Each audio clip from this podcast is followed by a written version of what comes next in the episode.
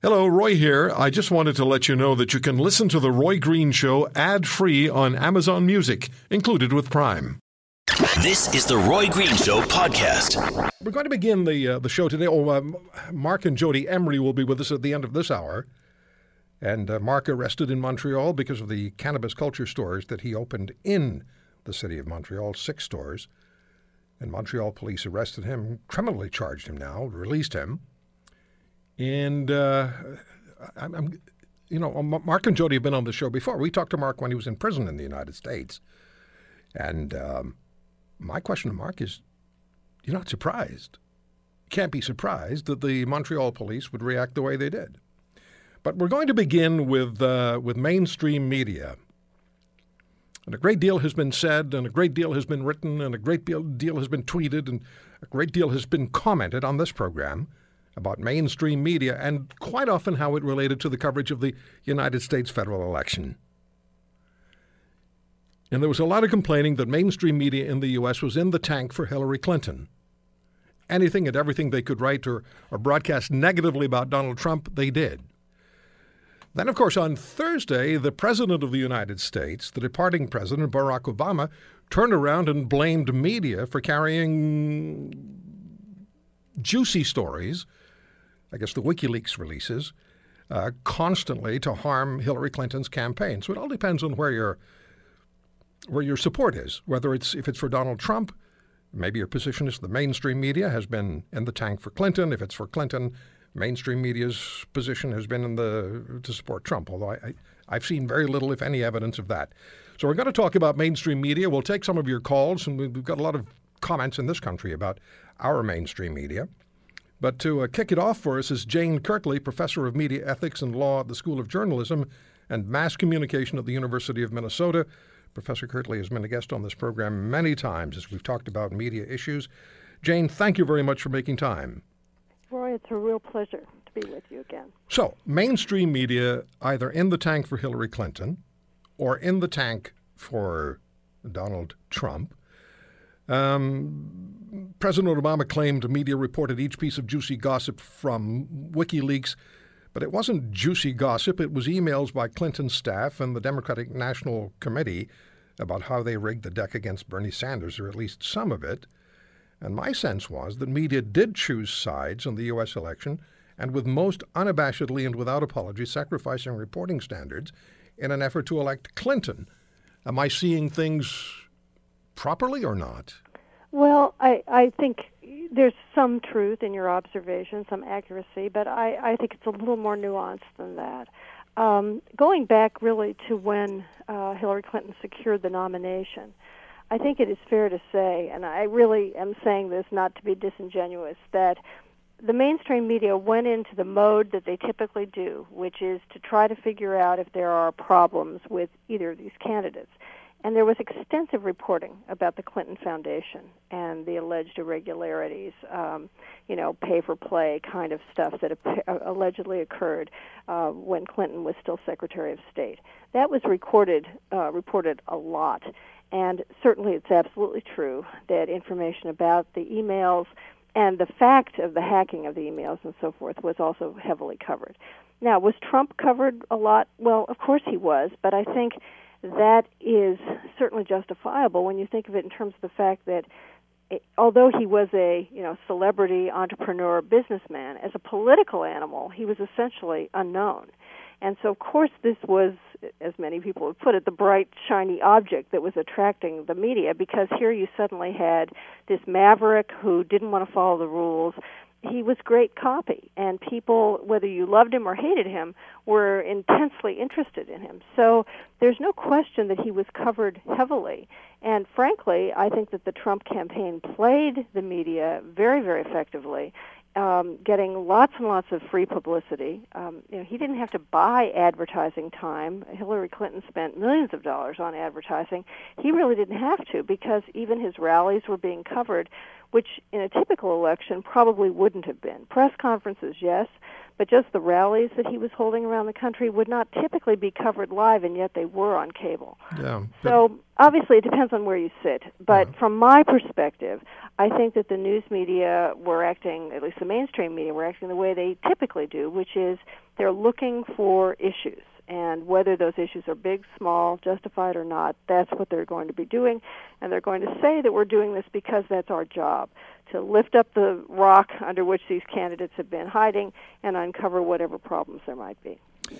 So the the next issue that I that I had with this, and it was something that I thought about throughout the campaign.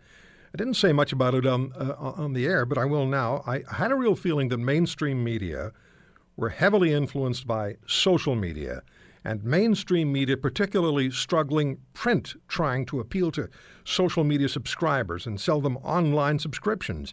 And the way Absolutely to do that, right. The way to do that, true. and I think these papers believe, I think, is to be an echo chamber for prevailing winds of opinion on so, on social media. I think you're absolutely right about that. I, I don't know anyone who could disagree with that very accurate assessment, in my judgment. The mainstream media are, as we've talked about in the past, in a major crisis, not just a financial one, but trying to figure out who they are and where they go and where they fit in. And I think, as we've discussed before, the reality of the social media world is that it's instantaneous and it's unfiltered. And many, many people, especially younger people, that's their source of information. And the mainstream media were desperately trying to catch up when they operate on a model that really just doesn't work that way. And so it's not all that surprising to me that they made a complete mess out of it because it's not the way they report news. And I think it did not serve anybody's interest. It certainly didn't serve their own interest. I mean, you mentioned the issue of whether the media supported uh, Hillary Clinton or Donald Trump. I, I guess I should just add as sort of a footnote that certainly most mainstream news organizations' editorial side endorsed Hillary Clinton, but that which you know some Americans don't necessarily agree with this, but the convention is what the editorial board does and what the news side does are two distinct things. And so you could certainly have your editorial board endorsing Hillary Clinton and still having the news side going after her. But I think the issue you're raising about being sort of the echo chamber of social media is to me a real abrogation of the responsibility of traditional news media who are not supposed to be putting out unfiltered information, who are supposed to be providing context, who are supposed to be verifying what they're reporting, not just saying that somebody just tweeted this or that this was just posted on Facebook, to, but to make some attempt to find out whether it's true or not.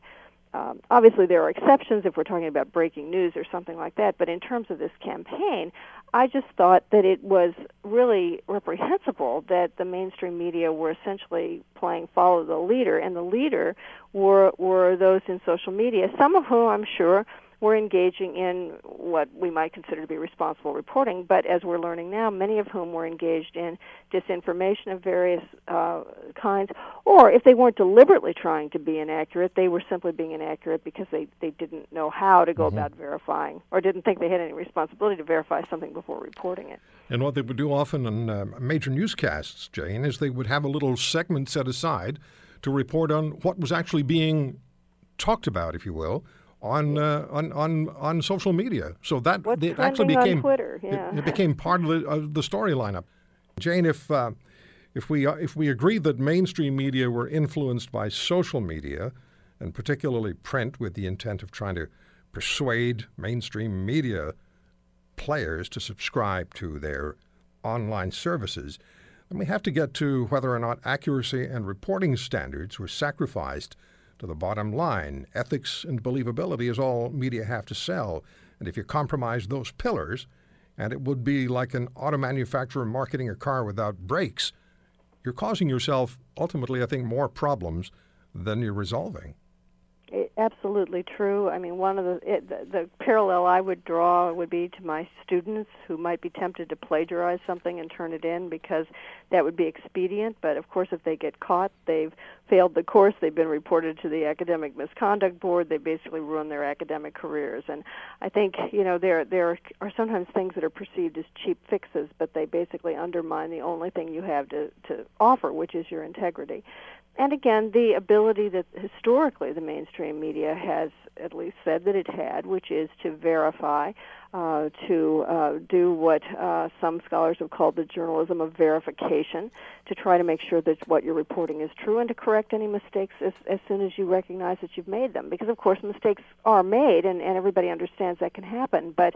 um, there's really no excuse for it in, in this particular environment where a lot of the errors I think that were made along the way, uh, they, were, they were not particularly time sensitive. It was just driven by this notion that, well, Twitter's out there right now, or Facebook's out there right now, or whatever the case might be, and, and we have to compete with them and, and drag the eyeballs away so that we get clicks to our site, and it's it's not working.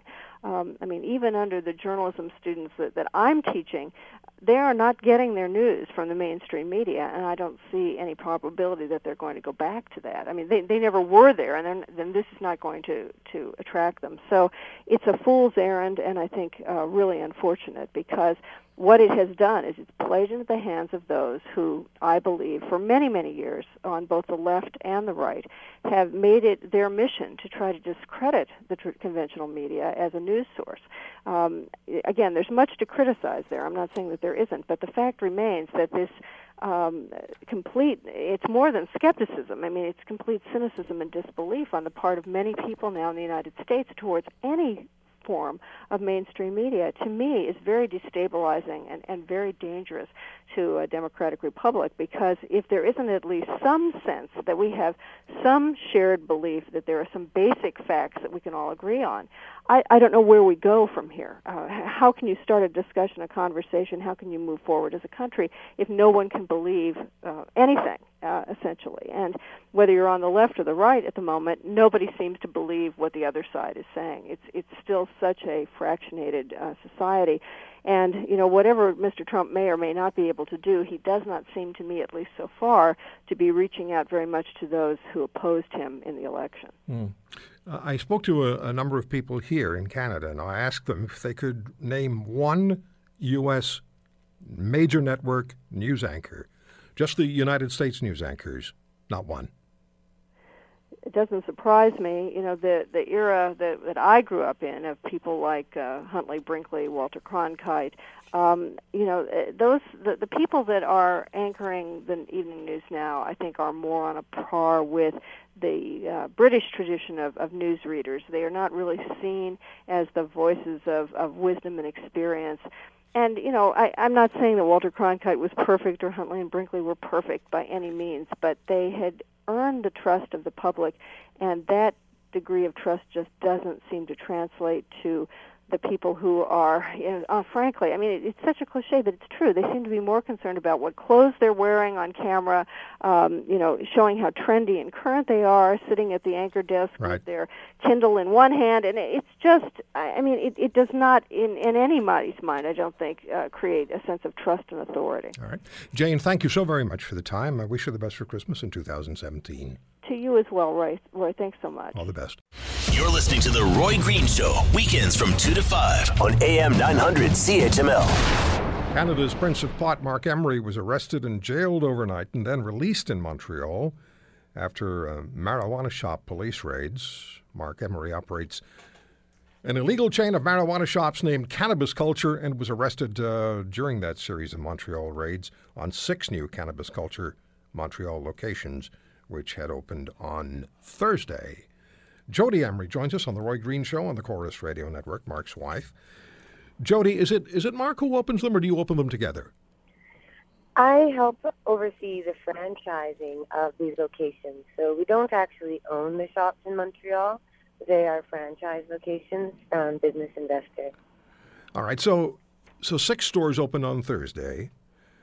You must have anticipated police response being closed down and and being charged because you're you're familiar with how police respond to unlicensed marijuana shops and right after Justin Trudeau declared that until the criminal code changes Canada's current marijuana laws remain in place and in force. You must have expected something like this. Well, Vancouver has had dispensaries for many, many years and the police haven't done raids. And Vancouver, Victoria, and many different jurisdictions have actually moved to allow dispensaries to be regulated and to exist. We also have to remember that the only reason legalization is happening and the only reason medical marijuana is legal in Canada is because dispensaries opened with peaceful civil disobedience, broke the law, got arrested, went to court, and won with the courts ordering the government to provide access. Even the most recent federal court decision had Justice Phelan say that marijuana dispensaries are the heart of access. So I was hoping that Montreal, which sounded like such a progressive, tolerant city, would allow these businesses to operate, first of all, to demonstrate the popularity of these businesses, the fact that you had hundreds and hundreds of people, thousands over the course of the day, lined up in minus 30 temperatures for hours just to be part of that historic grand opening. You have this massive outpouring of public support. You've got the most recent study saying that marijuana consumers want retail storefronts, and you even have Justin Trudeau's government's task force saying that marijuana storefronts should. Jodie, why wouldn't why didn't you go? Why wouldn't you go and get the licensing taken care of first? Make sure that There- the city of Montreal is going to be, uh, you know, acquiescing to this. Well, there are no licenses for marijuana dispensaries So- available yet. I wish it was as easy as opening up a coffee shop. So no, all. so no surprise then that particularly Denis Coderre, who has, you know, has no problems with an oversized ego and, and likes to get attention, but no surprise that Montreal would react the way it did. Well, Uber operated without licensing, and the government fell over themselves to help work with Uber to make sure they could become legitimate. I would love the opportunity to be legitimate, but right now what we're hearing is that the government's messaging is about maintaining prohibition for the next few years, continuing to allow young people to see their parents getting sent off to jail. We're seeing arrests every single day for even simple possession, hundreds of millions of dollars being spent by police going after peaceful, harmless people in dispensaries when we all know that there's violent, dangerous crime out there with real victims that need to be investigated. Does Marc face? I don't know how many people are being sent to jail every day, but how is does Marc now face? Because he's looking at serious criminal charges here. Do you have a sense that he could find himself back in prison? It's possible Marc could be in prison, and it's also possible I could too. I was arrested for the first time uh, overnight at a hotel by four undercover police officers who asked to take a photo with me like they were fans. I was detained at the hotel. They got a tele warrant. They searched the hotel rooms, and they found nothing. So I was released without charge. Um, but they're still investigating, so be alert that we're probably being listened to right now. But we have to question the absurdity of the leaders of legalization who sacrificed, ran for office. I was a Liberal Party nomination candidate. I promoted them endlessly, raised them support. I helped pass legislation in Washington state. We've been on the front lines of p- making change happen. And I know that the mayor said, well, this is just a useless stunt. But I would remind him that, in fact, Marc Emery's stunts over the years have pushed this conversation forward, have made change happen. And when you have the government telling the pioneers of this industry to sit down and shut up and be quiet and wait and have patience. Well, you know that you know you know you know that you know that Mr. Trudeau is just waiting for the politically opportune time.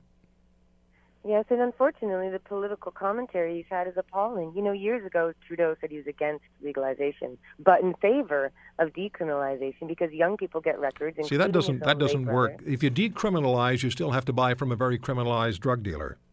Well, of course, that's the government's own policy. That I understand that. these Criminals. Yeah. So But we'd you know, like all of these people to be able to come out from the shadows, but until the government lets that happen without the threat of arrest, But Jodie, everyone has to hide. An interesting story. I spoke with someone the other day, a person whose spouse is not able to purchase approved medical marijuana because the recognized and authorized supplier is out of product because so many patients have been added to the roster, the supplier can't keep up. Exactly. These licensed producers who were set up under the Harper government regime can't even afford or be able to provide the access for patients. Yet these stock market companies that are making money selling marijuana, they are trying to usurp the industry for recreational marijuana. Let's remember that in British Columbia, marijuana growing for decades has been more valuable and more of an economic grower than fishing and logging and forestry combined.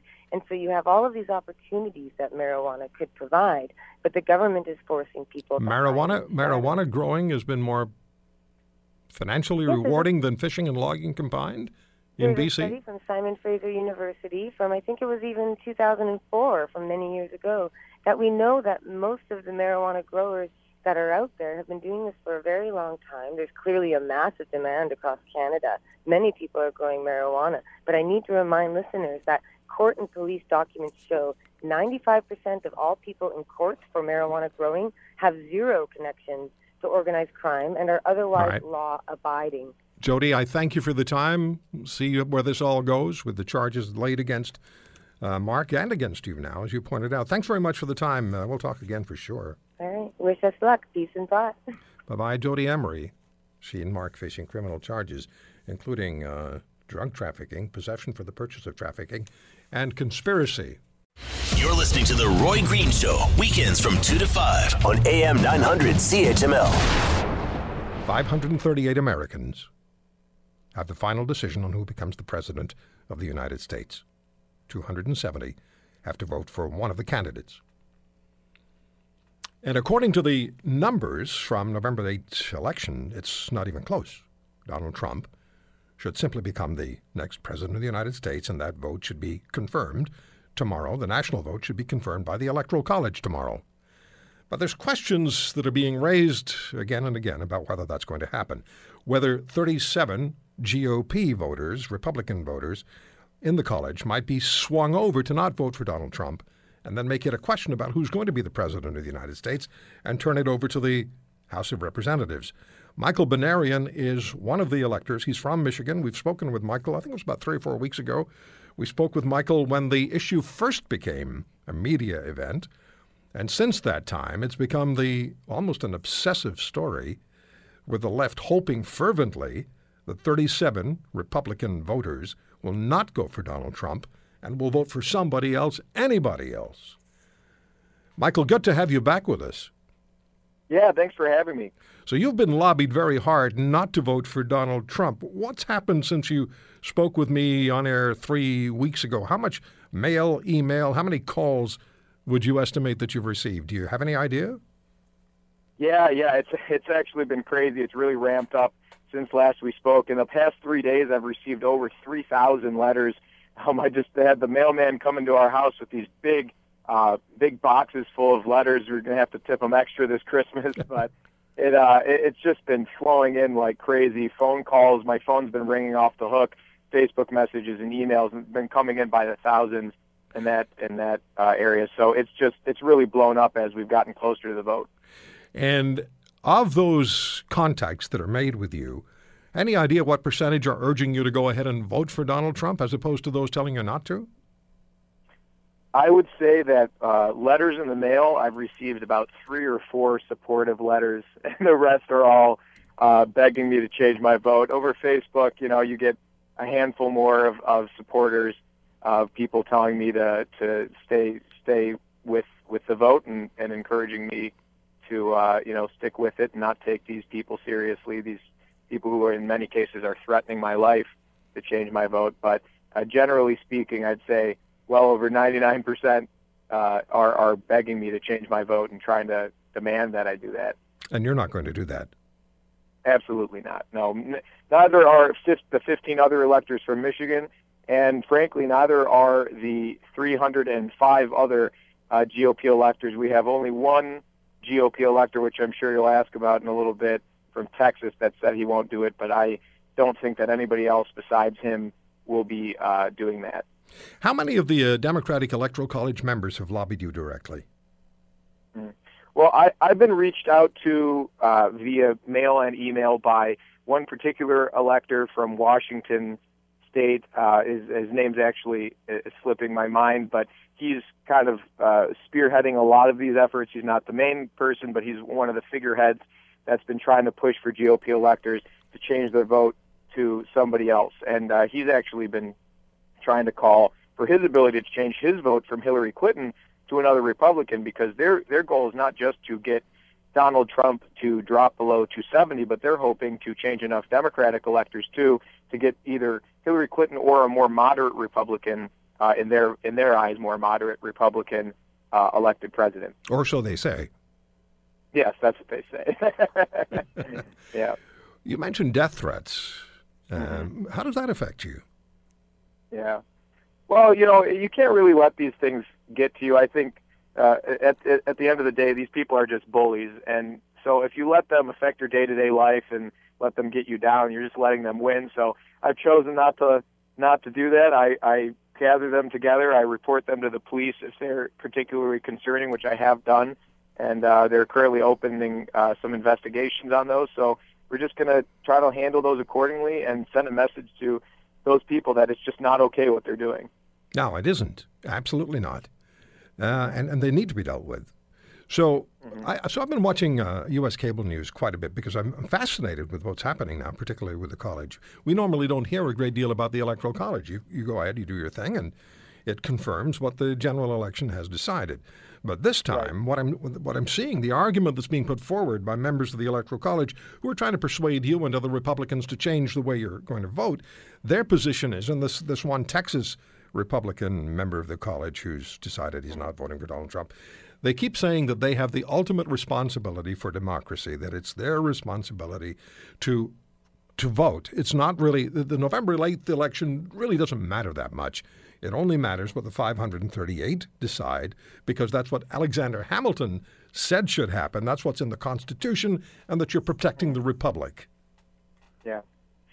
Yeah, well, I, I think uh, let's split this up into a couple of things. I think there's a fundamental un- misunderstanding about what the Electoral College is there for.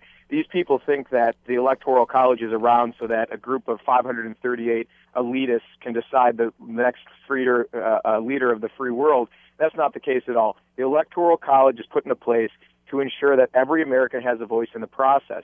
Because without the Electoral College, with just like a straight national popular vote, what you'd find is big states like California and New York, densely populated, largely populated states, would control the election results in every election. We saw in this particular election, Donald Trump won well over 80% of geographical America, and yet the coastlines in California, particularly three counties in California, are what gave Hillary Clinton that lead in the national popular vote. So the Electoral College is, is put into place so that states like Wyoming and New Hampshire, small states like that, can have a voice in the process, just like California, New York, and Florida and other large states.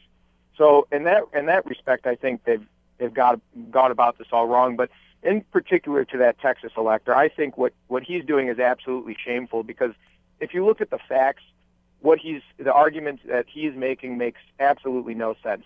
He was elected at the Texas GOP state convention to be a elector for the Republican nominee for president and vice president. He signed a legal affidavit saying that he would do so.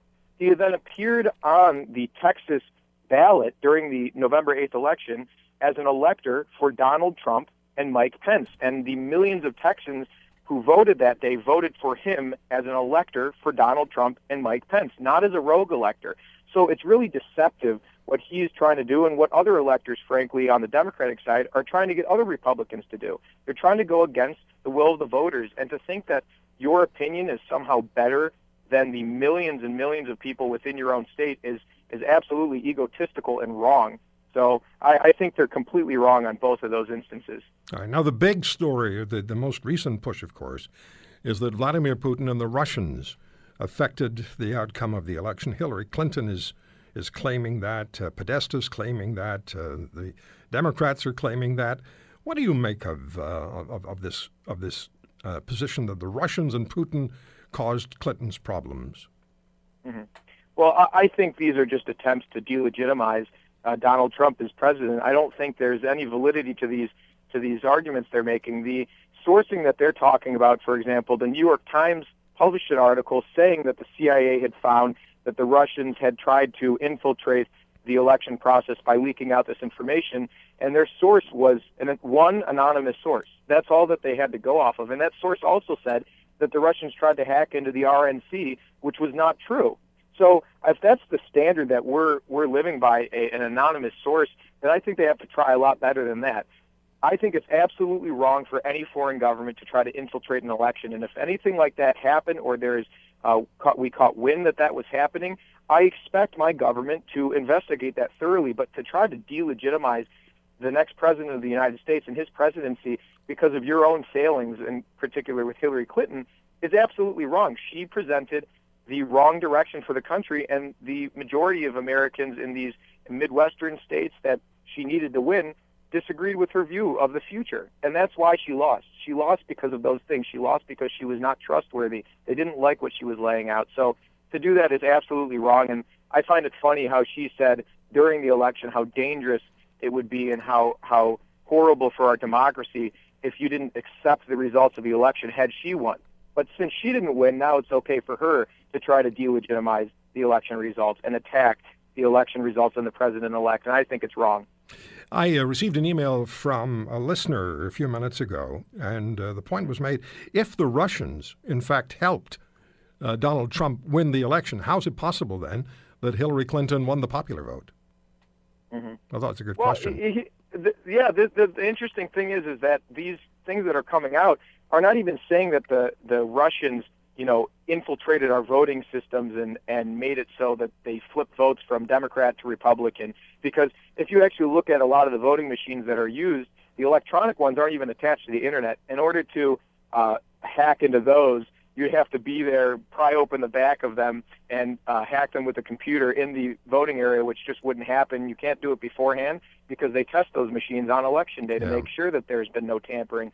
So what they're talking about uh, essentially is the hacking that occurred during the DNC, and they're saying the information that came out changed voters' minds as to why uh, they should vote for Donald Trump over Hillary Clinton. But again, these are unsubstantiated uh, accusations. And again, if the Russians did hack into the DNC or other private American servers, that's absolutely wrong. We should investigate that and hold them accountable. But to say that that's the reason Donald Trump won the election is just wrong. It's it's it's not true, and it's dangerous for them to be delegitimizing the president like that, or president-elect rather. Michael, final question for you: How does the voting actually take place tomorrow? What do you do? Yeah.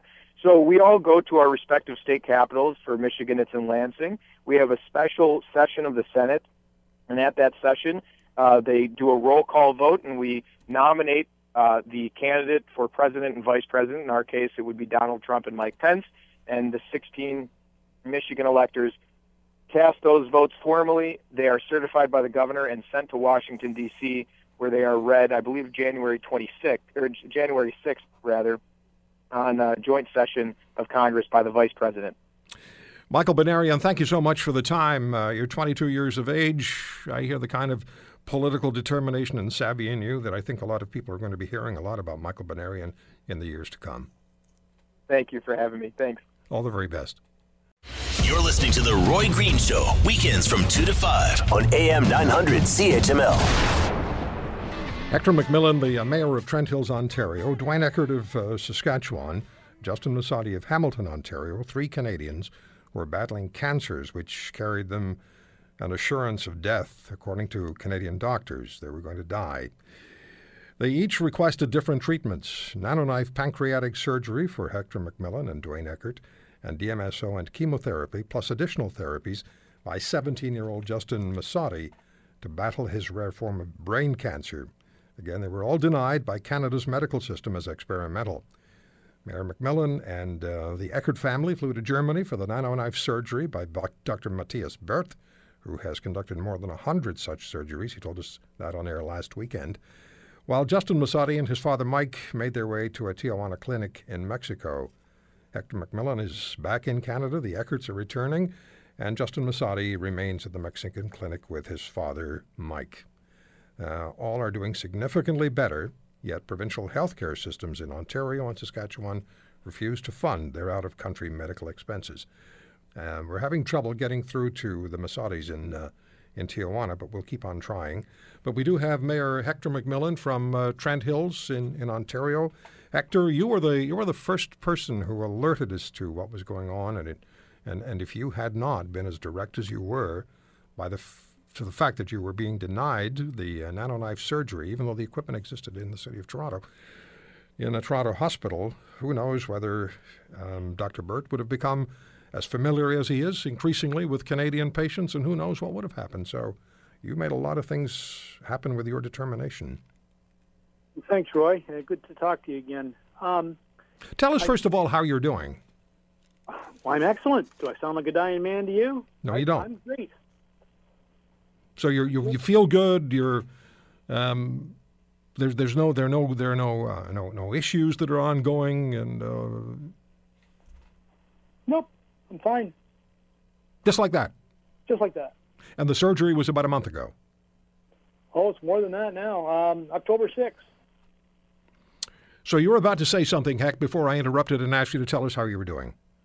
Well, I was just going to say that uh, we, we've lost track now between my sister and I because we haven't compared notes, but we know we've we've helped um, send over 30 patients to uh, to Stralsund. Uh, some haven't got there yet, but are but are booked. Some are already home, and as you said, the Eckert family is there, and they're getting ready to come home.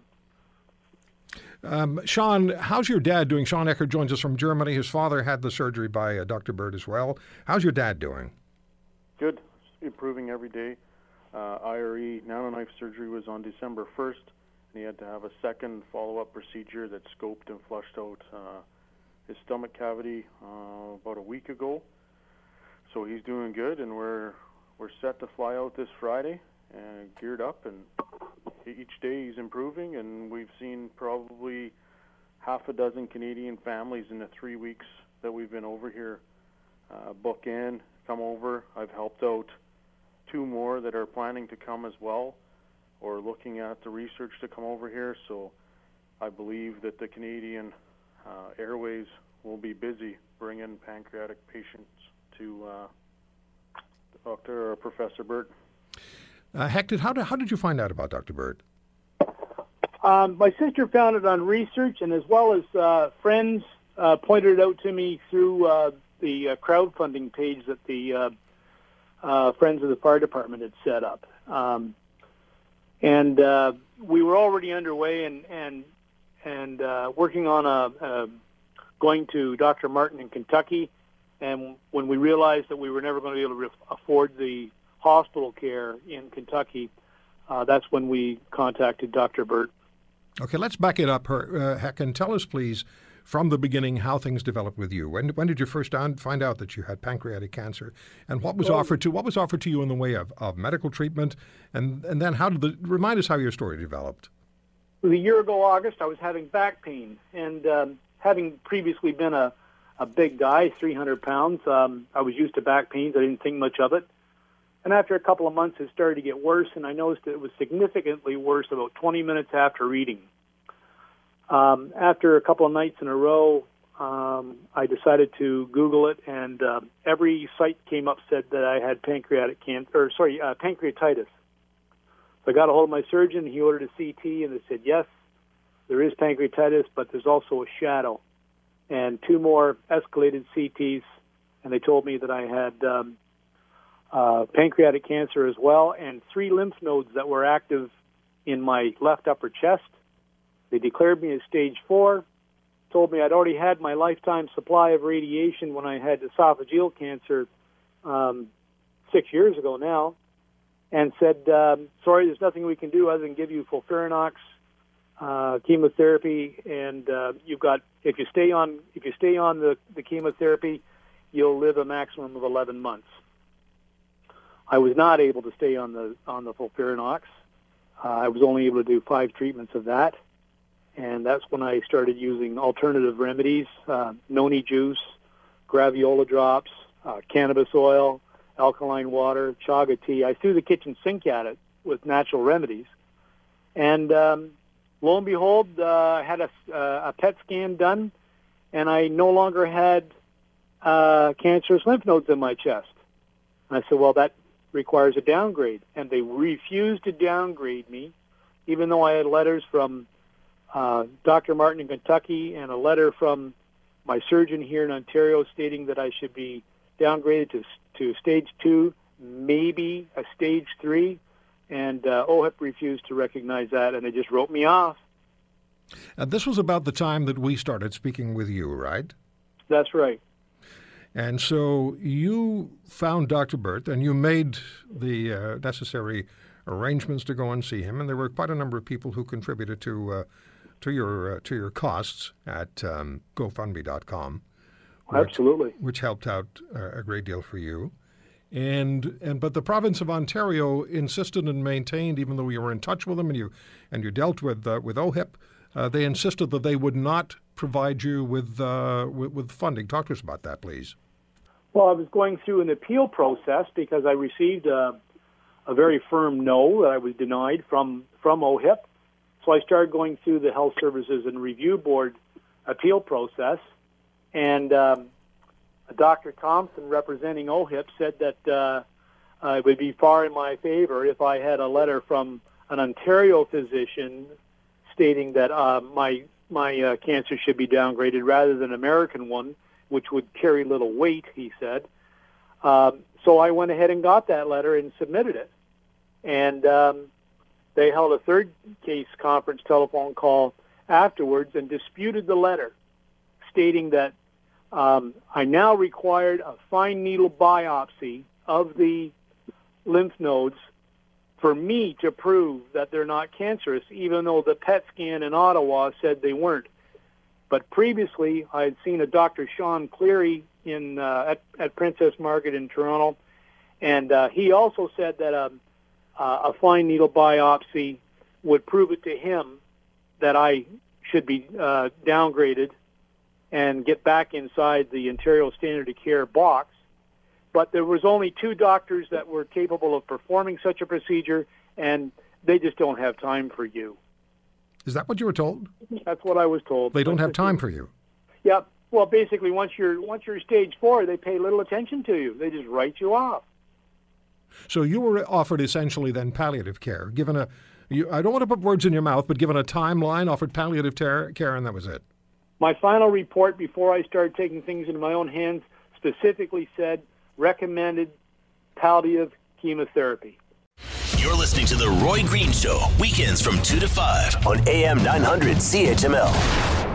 Sean, tell us your tell us your, your father's story and how you how you how you made it from Saskatchewan, how you went from Saskatchewan to Germany. What was the path? How did it happen? Well, our path began, uh, our situation began back in April with uh, let's say, a cumbersome diagnosis of pancreatic cancer. When I say cumbersome, it uh, entailed sitting in hospital beds and hallways of ER rooms, missed appointments for tests because doctors or ambulance forgot to pick up the patient from other hospitals to take him to the testing facilities, staying in a room with a psychiatric patient that was not comfortable for 24 hours a day, very stressful situation for our entire family. Concluded with the diagnosis of pancreatic cancer. Um, we were very urgently looking for some form of treatment uh, plan to be put together. And when it was comments were coming back that we've only had your paperwork for a week, we'll call you when we're ready. That's when we got a little bit aggressive and packed up and took off to the Mayo Clinic with our, all our testing results down in Phoenix, Arizona, to get a second opinion and make sure that there was nothing that the Mayo Clinic could do. Down there, we learned a lot about pancreatic cancer and chemotherapy. We were able to get a oncologist to give us the a plan that he would do at the Mayo Clinic, and then was in touch with the Allan Blair Cancer Center in Regina to fast track our chemotherapy treatments. So then we came back from the Mayo Clinic in Phoenix, Arizona, returned to Regina, smarter, more educated on pancreatic cancer and the treatment plan. Began the chemotherapy similar to Hector. Did five rounds of chemotherapy throughout the summer, and the results were coming back that there was minimal to no shrinkage of the tumor. At that point, we were basically told, here's the doomsday clock for your dad, hang it around his neck, and that's all we can do. Combining that situation and having that emotional, very tough conversation with your family and the oncologist, what we learned in the Mayo is that the test should be done about two to three months at minimum after chemotherapy to see if there's any reduction in the tumor size. So we really pushed for additional rounds of chemotherapy on the strong, strong dosage because Dad was uh, doing well as one could be under that strong recipe. So as that was happening, we were granted the extra two chemotherapy rounds. Um, what Saskatchewan Health wanted to do for us was put us on a maintenance chemotherapy till the clock ran out. So while we pushed for those other two rounds, we started doing heavy research on alternative methods. And in that time frame, there was also some tests called for a CT and an MRI to check on that tumor again. So two things happened in this point in time. Is the results came back that the tumor was shrinking after round six. So then the oncologists at the Allan Blair really wanted to continue with this chemotherapy because all of a sudden we're seeing results, and that kind of corresponded with what we learned at the Mayo in that you need at least two to three months of chemotherapy to see anything happening. Mm-hmm. At that time, we were doing the research on alternative methods and came across the IRE nanoknife and happened to learn that there was a machine in Saskatoon and there was a machine in Toronto. So this definitely piqued our interest. And we had to educate the oncologists that this technology existed within Canada and in the world.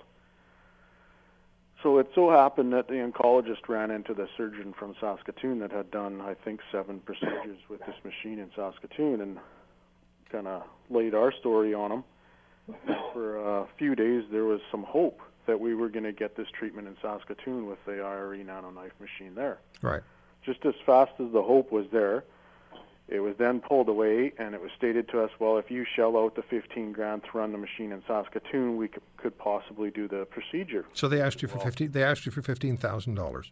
Yes, and keep in mind this correspondence was never direct from Sask Health. Everything was an indirect line from the oncologists and coming back through that form. So it was a, a, a very muddy communication line. So we said yes, we would pay the fifteen thousand because that is significantly cheaper than coming to Germany, and had a hope of having it done. And just as fast as that hope was there, it was pulled away. So at that time, we had to fast track the Germany tour, and that's when our on- oncologist in Sask Health basically said, "We're not going to fire up the machine in Saskatoon for at least three to four months, so you better get to Germany." So that's when we started our our uh, logistics arrangements. We had to go off of chemotherapy for at least three weeks. We got in contact with Hector McMillan. We got in contact with Colleen, another lady from Canada who had the procedure. We started putting our research. Right. Sean, Sean, I'm going. Sean, I'm going to have to take a break in about a minute. So can you just? I'm sure. sorry, I don't want to rush you, but can you just give us an idea of how you got to Germany? So yeah, combined all our research and our logistics research from Hector and a couple fellow Canadians who have been over here, and started uh, packing our bags and making that plan. Really put a lot of faith in something that we didn't know much about, but heard uh, positive results from fellow Canadians and said, you know, let's take this doomsday clock off of our dad's neck and let's get over here and get this monster removed from his body, which it has been. It was removed December 1st dealing with some regi- residual recovery, but nothing like dealing with cancer and counting down the clock. So it's two thumbs up, and it's going to be the best Christmas.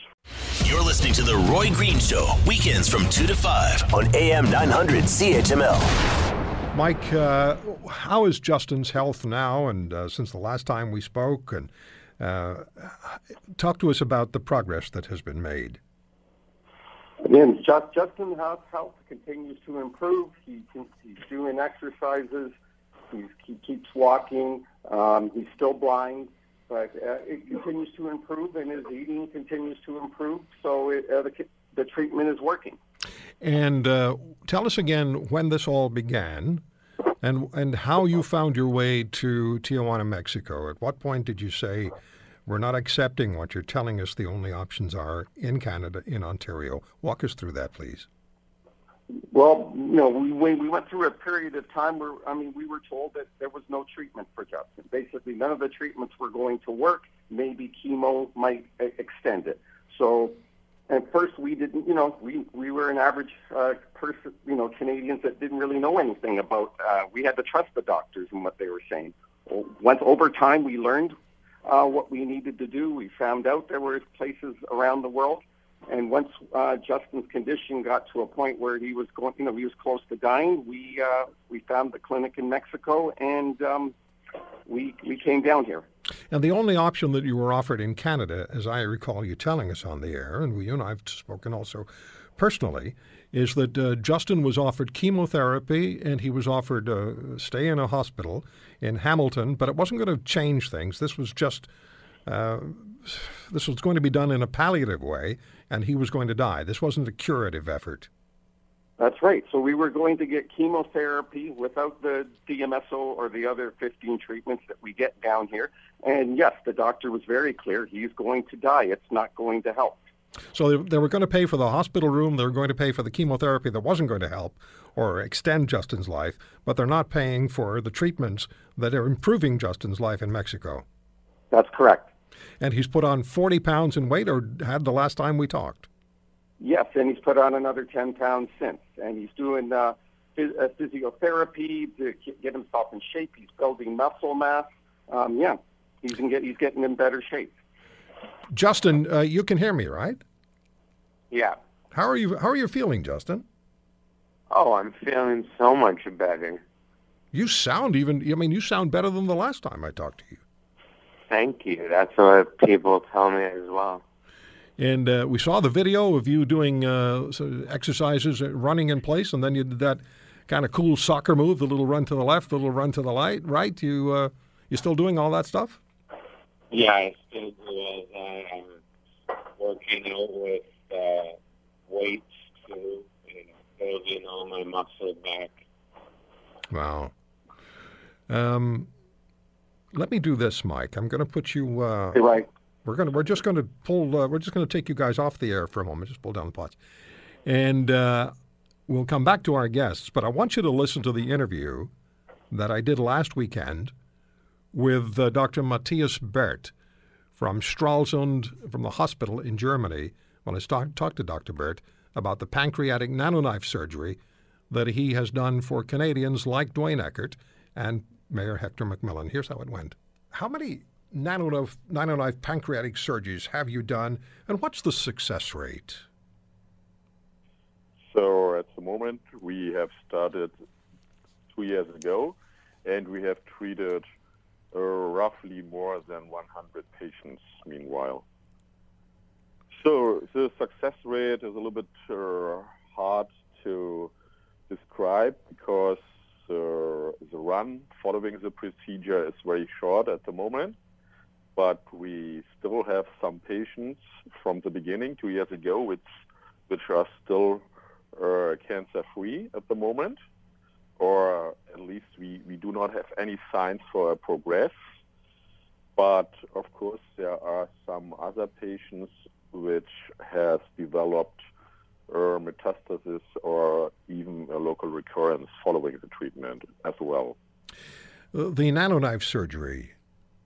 Explain that to us, please, and and and what does it offer the pancreatic cancer patient? Because without that surgery, from what I understand, the only thing that's going to happen is they're going to die. That's right. That's right. I think it's it's it's common that pancreatic cancer is the cancer or, or one of the cancers probably with the worst prognosis at all. So the only the only choice at the moment is to resect the tumor completely. But even if you can resect the tumor completely, the long-term term survival is just uh, or it's, just uh, possible in 20 to 25 percent at all, unfortunately. So even in these patients, many become in the further future metastasis or even a local recurrence. The prognosis is very bad if you do not can resect the tumor and you have a so-called local advanced tumor, mostly because the tumor is growing around the vessels. The vessel for the bowel, for the small bowel, which called mesenteric artery, or the hepatic artery, which runs to the to the liver and is responsible for the blood blood supply of the liver. And in these cases, which you cannot resect the tumor, uh, the only choice at the moment is uh, chemotherapy, which might be prolong the survival very shortly. Otherwise, there there is a radiation therapy, but actually without bad results as well. So in, in these cases, with local advanced tumor, the, the irreversible electroporation, which uses short, repetitive, uh, non-thermal or high-energy pulses of electricity, uh, this can destroy tumor cells. So the electrical charge destroys the, the tumor cell. Yes, yes. So you you're under general anesthesia. You have to put in electrodes, needles, uh, at the directly into or on the on the border on the tumor, and uh, then you have some short pulses of electricity between the needles for several minutes. Yeah, and these pulses destroy the tumor and leaving the surrounded tissue, veins, nerves, and ducts unaffected. So healthy cells and tissue can grow back again and regenerate within this area. Uh, Dr. Birth, is nanoknife pancreatic surgery widely available in Germany and in Europe generally? Because you know, and I don't expect you to criticize the Canadian healthcare system, but, but you do know that Mayor McMillan, Mr. Eckert, and the Ontario patient on whom you operated this week were not able to obtain nanoknife surgery for their pancreatic surgeries in this country. Yeah.